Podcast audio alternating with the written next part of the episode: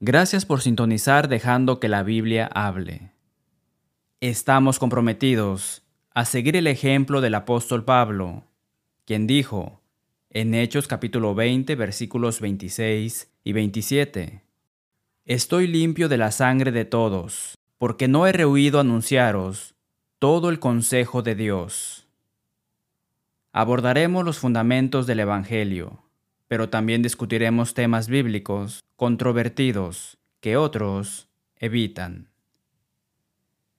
Patrick Henry dijo una vez, Ya he repartido todos mis bienes a mi familia. Una cosa más que desearía poder darles es la fe en Jesucristo. Si tuvieran eso, y yo no les hubiera dado ni un solo chelín, habrían sido ricos. Y si no tuvieran eso, y yo les hubiera dado todo el mundo, serían verdaderamente pobres. Patrick Henry era un padre que tenía bien sus prioridades. Si usted es un padre, ¿usted también tiene bien sus prioridades? David advirtió en el Salmo 11, versículo 3, Si fueren destruidos los fundamentos. ¿Qué ha de hacer el justo? Y así, no sorprende que el diablo esté socavando los cimientos del hogar con el mazo del egoísmo, el martillo neumático de la codicia y la dinamita de la falta de respeto. Esta mañana y el próximo domingo notaremos el programa de mantenimiento preventivo prescrito por Dios en el quinto mandamiento de Éxodo capítulo 20, versículo 12. Honra a tu padre y a tu madre, para que tus días se alarguen en la tierra que Jehová, tu Dios, te da. Es importante entender que este mandamiento está dirigido tanto a los padres como a los niños. Piénselo. ¿Cómo aprenderá un niño de un año, dos años, tres años a honrar a su padre y a su madre? Mamá y papá deben enseñarle, deben capacitarle.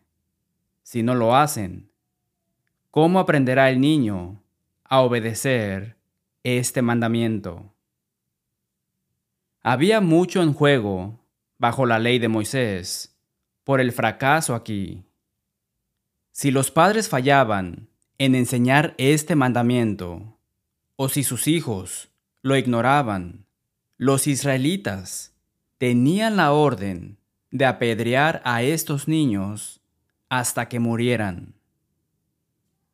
La ley de Cristo pone la misma carga, la misma responsabilidad de enseñar y capacitar a los padres de hoy. Veremos esta mañana lo que significa este mandamiento para nosotros como padres, después de nuestro himno. Aunque los cristianos no vivimos bajo la ley de Moisés, sino bajo la ley de Cristo o el Nuevo Testamento. Es obvio que este mandamiento tiene aplicación universal. Encontramos que el Espíritu Santo enfatiza la misma verdad en Efesios capítulo 6, versículos 1 al 4.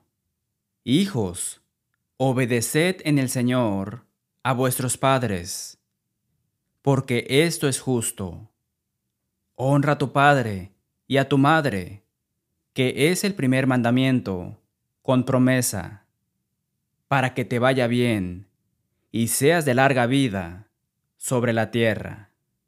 Y vosotros padres, no provoquéis a ira a vuestros hijos, sino criadlos en disciplina y amonestación del Señor. Y de nuevo, en Colosenses capítulo 3, versículo 20. Hijos, obedeced a vuestros padres en todo, porque esto agrada al Señor.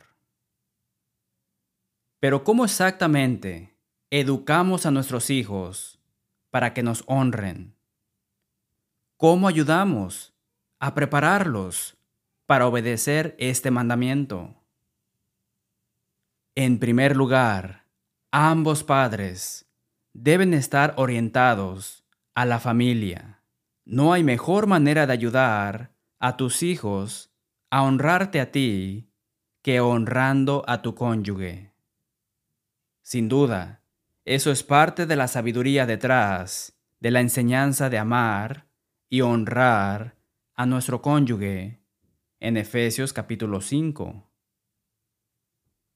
En criar a tu hijo desde el nacimiento hasta los 12 años, los psicólogos Paul Mayer y Donald E. Radcliffe presentan los hallazgos de un estudio fascinante que muestra la conexión entre la calidad de la relación padre-hijo y la relación matrimonial con la calidad de la salud mental del niño. Ellos escriben, el número más bajo de problemas psicológicos, 5%, se encuentra en familias donde los padres tienen buenas relaciones entre ellos y con sus hijos, mientras que el número más alto de problemas se encuentra donde ambas relaciones son débiles, 90%. Pero es más probable que los niños, 40%, tengan problemas cuando los padres no se llevan bien. Incluso, más problemas 25% que si los padres no tienen buena relación con los niños. Obviamente, esta asociación entre las buenas relaciones matrimoniales y la salud psicológica de los hijos también se traduciría en el bienestar espiritual positivo de nuestros hijos. Se lo debemos a nuestros hijos para mantener nuestros matrimonios fuertes. Irma Bumbeck escribió, Cuando era niña, un padre era como la luz en un refrigerador. Cada casa tenía uno, pero nadie sabía lo que ninguno de ellos hizo una vez que se cerraba la puerta. Padres, no puede ser así en el hogar cristiano. Papá debe estar disponible. Mamá y papá deben estar en el centro de la vida de sus hijos para guiarlos, dirigirlos, alentarlos y corregirlos. Mamá tiende a entender esto mejor que papá, pero el mandamiento en Efesios capítulo 6 está dirigido directamente a papá. Padres, criadlos. Sí, es pecado no proveer para los nuestros. Esto hace que un padre cristiano sea peor que un incrédulo. Segunda de Tesalonicenses capítulo 3 y Primera de Timoteo capítulo 5. Pero como padres, no nos atrevemos a pensar que hemos cumplido con nuestras responsabilidades parentales cuando hemos trabajado 40, 50 o 60 horas a la semana. Hemos segado el césped y sacado la basura. El Espíritu Santo dice, Papá, tú debes criarlos. Tú debes dejar otras cosas a un lado Debes invertir tiempo de calidad, pero también debes poner tiempo en cantidad. No hay sustituto para jugar con ellos a lo que quieran jugar, contarles historias bíblicas en tu regazo, llevarlos a pescar, enseñarles lo que significa ser un niño o una niña. Considera el consejo de Carl Sandburg. El tiempo es la moneda de tu vida. es la única moneda que tienes y solo tú puedes determinar cómo se gastará. Ten cuidado de no dejar que otras personas la gasten por ti.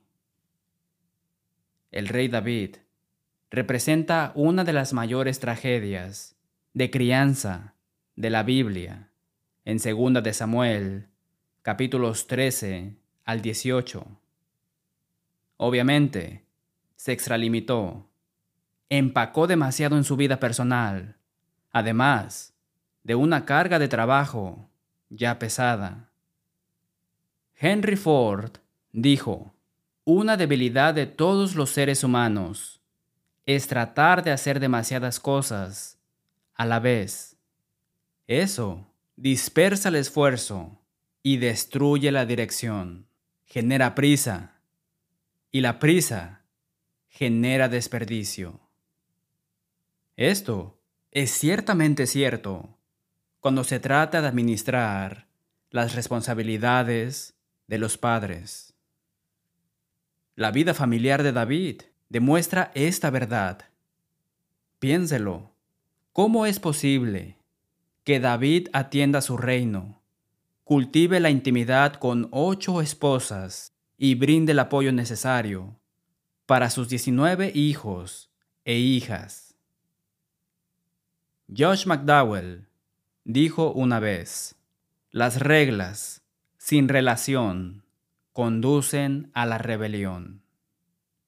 David no tuvo el tiempo adecuado para cultivar relaciones y su familia cosechó rebelión a raudales.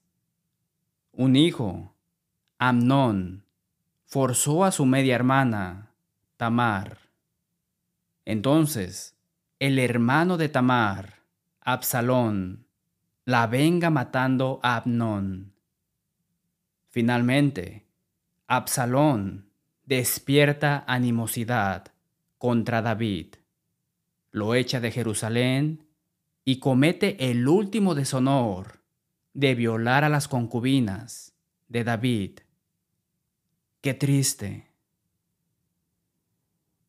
Escuchen, padres, debemos comprometernos con nuestros hijos, desde los pañales hasta el diploma.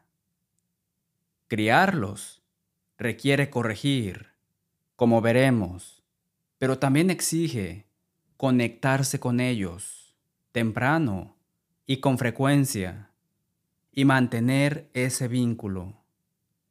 En este proceso, simplemente no hay sustituto para el tiempo, tiempo de cantidad y calidad. El Espíritu Santo nos amonesta aprovechando bien el tiempo. En Efesios capítulo 5 versículo 16. En ninguna área es esto más crítico que con la inversión espiritual en nuestros hijos. Un viejo farero trabajó en un tramo rocoso de la costa de Nueva Inglaterra a principios de siglo. Recibía un nuevo suministro de aceite una vez al mes para mantener encendida la luz del faro. No estando lejos de la costa, era bien conocido en un pueblo cercano. Una noche, una mujer del pueblo pidió prestado un poco de aceite para calentarse. En otra ocasión, un granjero pidió un poco de aceite para usar en su lámpara. Otro vecino necesitaba aceite para lubricar una rueda. El farero trató de complacer a todos y les dio aceite a todos. Pronto, su aceite se acabó y la luz del faro se apagó. Esa noche naufragaron varios barcos. Cuando las autoridades investigaron, el farero fue despedido. Tuvo muchas excusas para quedarse sin aceite, pero todas fueron rechazadas. Le dijeron, se te dio el aceite con un propósito, mantener ese faro encendido. No nos ocupemos tanto con los asuntos de esta vida que descuidemos nuestra mayor obligación, nuestro deber para con nuestros hijos. Luego, padres y madres, no solo nos metemos en medio de la vida de nuestros hijos, sino que traemos a Dios con nosotros para fomentar y fortalecer su fe. Esta faceta de criadlos en disciplina y amonestación del Señor ayuda a nuestros hijos a obedecer el mandamiento de honrar al Padre y a la Madre. Inmediatamente después de que Moisés repasó los diez mandamientos, leemos en Deuteronomio capítulo 6 versículos 4 al 9. Oye Israel, Jehová nuestro Dios, Jehová uno es. Y amarás a Jehová tu Dios de todo tu corazón y de toda tu alma y con todas tus fuerzas. Y estas palabras que yo te mando hoy estarán sobre tu corazón, y las repetirás a tus hijos, y hablarás de ellas, estando en tu casa, y andando por el camino, y al acostarte, y cuando te levantes, y las atarás como una señal en tu mano, y estarán como frontales entre tus ojos, y las escribirás en los postes de tu casa y en tus puertas. Cuán centrales son las escrituras en su noche familiar. ¿Toman tiempo para orar juntos y leer o discutir las escrituras diariamente? Si no, ¿por qué no? Además, ayudamos a nuestros hijos a honrarnos evitando el favoritismo. El Espíritu Santo nos dice en Efesios capítulo 6 versículo 4, No provoquéis a ira a vuestros hijos. Jacob pagó un alto precio por su flagrante parcialidad hacia José sobre sus hermanastros. También podemos exasperar a nuestros hijos cuando somos duros o dominantes. Adam Clarke escribe, El que corrige a sus hijos de acuerdo con Dios y la razón sentirá cada golpe en su propio corazón más sensiblemente de lo que su hijo lo siente en su cuerpo. Entonces, para que no se desalienten, según Colosenses capítulo 3, versículo 21, debemos evitar dar órdenes irrazonables, culpar irracionalmente, ser innecesariamente severos, constantemente irritables o excesivamente enojados. La crueldad manchará sus corazones. Si bien debemos ser justos, también debemos ser firmes. Efesios capítulo 6 versículo 3. Criadlos en disciplina. Capacitación por actos de castigo y disciplina. Y amonestación. Capacitación por palabras la corrección y el aliento del Señor. Debemos evitar ser indulgentes. G. C. Chapel escribió, Ningún niño es feliz si nunca se cruza su voluntad.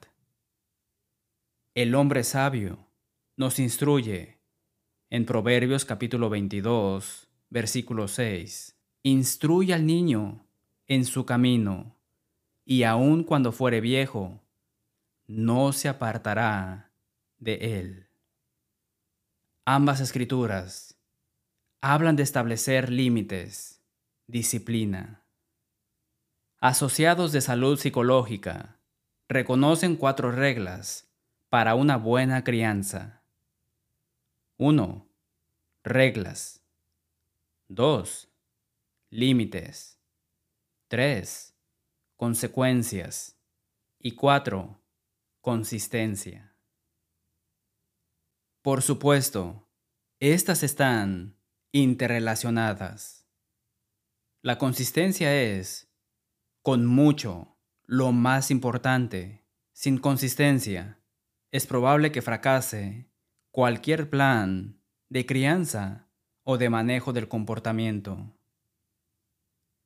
Paul Mayer, nuevamente, escribe en criar a tu hijo desde el nacimiento hasta los 12 años.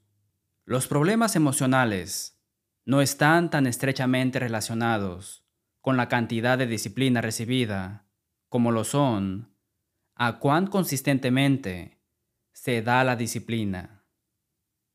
Debemos ser consistentes en mantener los límites y las consecuencias de salirse de los límites. Qué frustrante sería jugar un partido de fútbol americano en el que el árbitro cambiara constantemente las reglas, en el que los árbitros sancionaran al jugador defensivo con una falta por rudeza innecesaria por taclear. Pero esto es fútbol americano. El jugador se opondría. Luego, en la siguiente jugada, cuando solo tocó al portador de la pelota. El árbitro no hizo sonar su silbato hasta que el corredor anotó.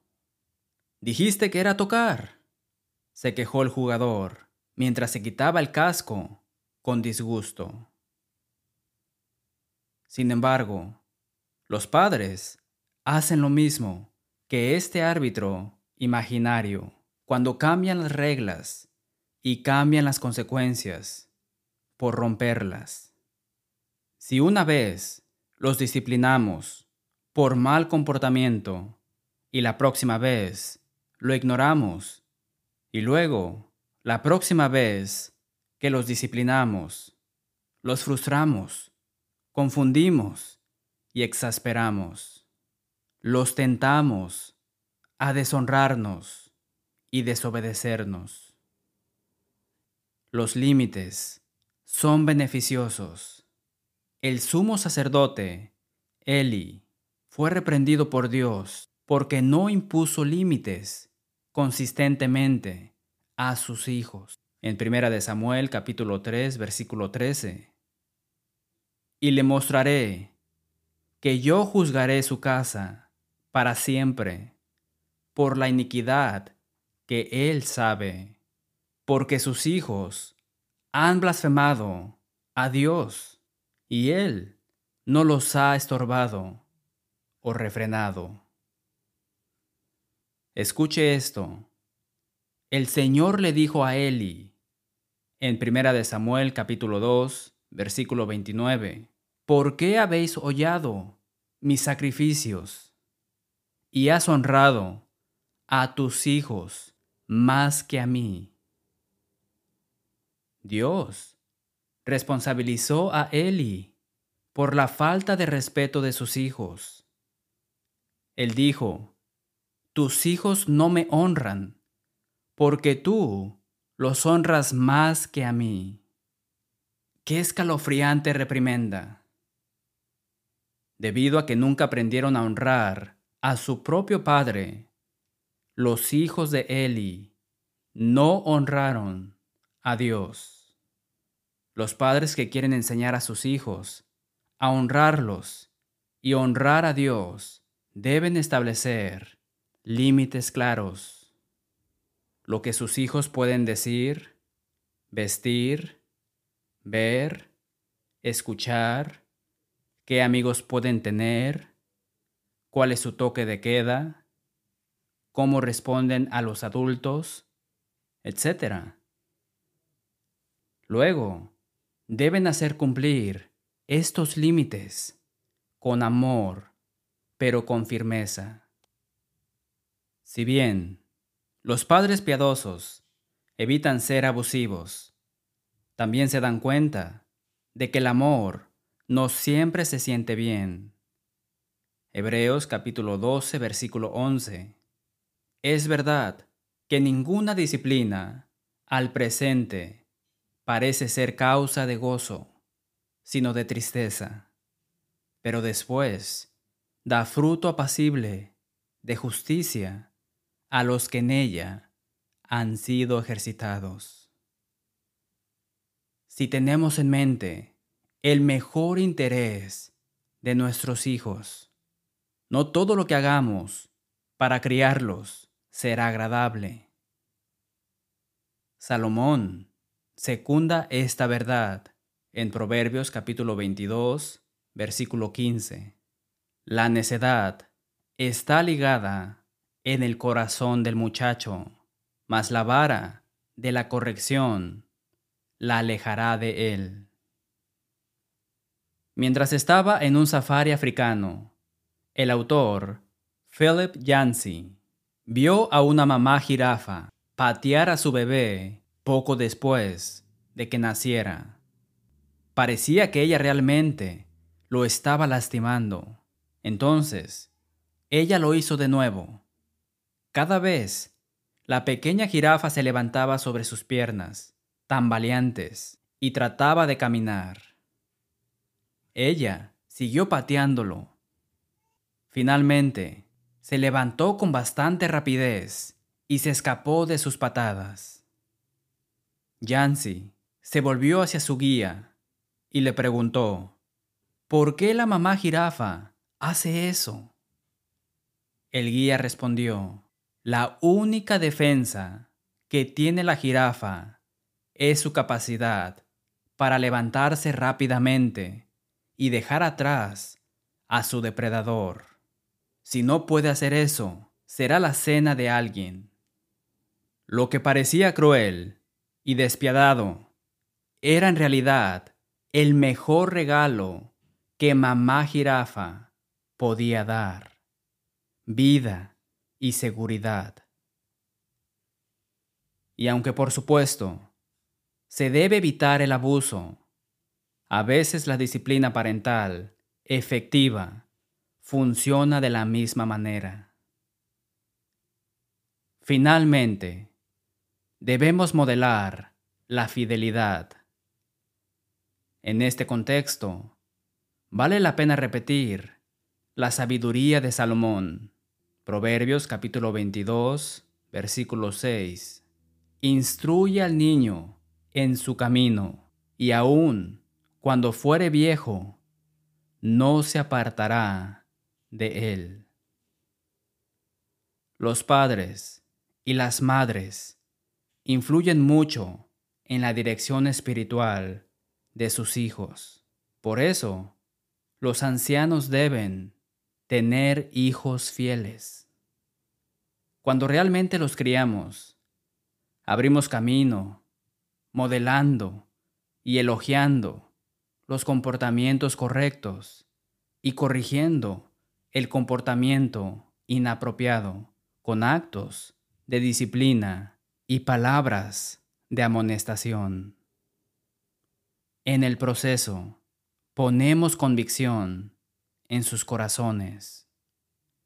Los preparamos para defender lo correcto sin importar las consecuencias. ¿Qué hay de ti, papá? ¿Qué tan crítico es tu ejemplo? Un estudio realizado en Suiza por Werner Hack y Philip Warner encontró que si tanto mamá como papá asisten a la iglesia con regularidad, el 72% de sus hijos permanecen fieles. Si tan solo papá, el 55% permanece fiel. Si solo mamá, 15%. Si ninguno asiste regularmente solo el 6% permanece fiel. Sin duda, nuestra capacitación más poderosa proviene de nuestras acciones, no de nuestras palabras. Hace años, Clovis Chapel cuenta una historia sobre dos botes de remos que partieron de Memphis y viajaron por el río Mississippi hasta Nueva Orleans. Mientras viajaban, uno al lado del otro, los marineros de un barco comentaban sobre el paso de tortuga del otro. Se intercambiaron palabras, se hicieron desafíos y comenzó la carrera. La competencia se volvió feroz cuando los dos botes rugieron a través del sur profundo. Un bote comenzó a quedarse atrás. No suficiente combustible. Había suficiente carbón para el viaje, pero no lo suficiente para una carrera. Cuando el bote retrocedió, un joven marinero, emprendedor, tomó parte de la carga del barco y la arrojó a los hornos. Cuando los marineros vieron quemadas las provisiones y el carbón, alimentaron su bote con el material que les habían asignado transportar. Terminaron ganando la carrera, pero quemaron su carga. Olvidaron que la única razón por la que navegaban a Nueva Orleans era para entregar ese cargamento. Quemaron su carga porque quedaron atrapados en la carrera. Gracias por sintonizar dejando que la Biblia hable. Si desea una copia de Honrar al Padre y a la Madre, número 1414, o nuestro curso gratuito de estudio de la Biblia, por favor, comuníquese con nosotros. Únase a nuestra página de Facebook para recibir actualizaciones semanales del mensaje en su área. Visite letthebiblespeak.com para ver videos, escuchar audios o leer transcripciones del programa a su conveniencia.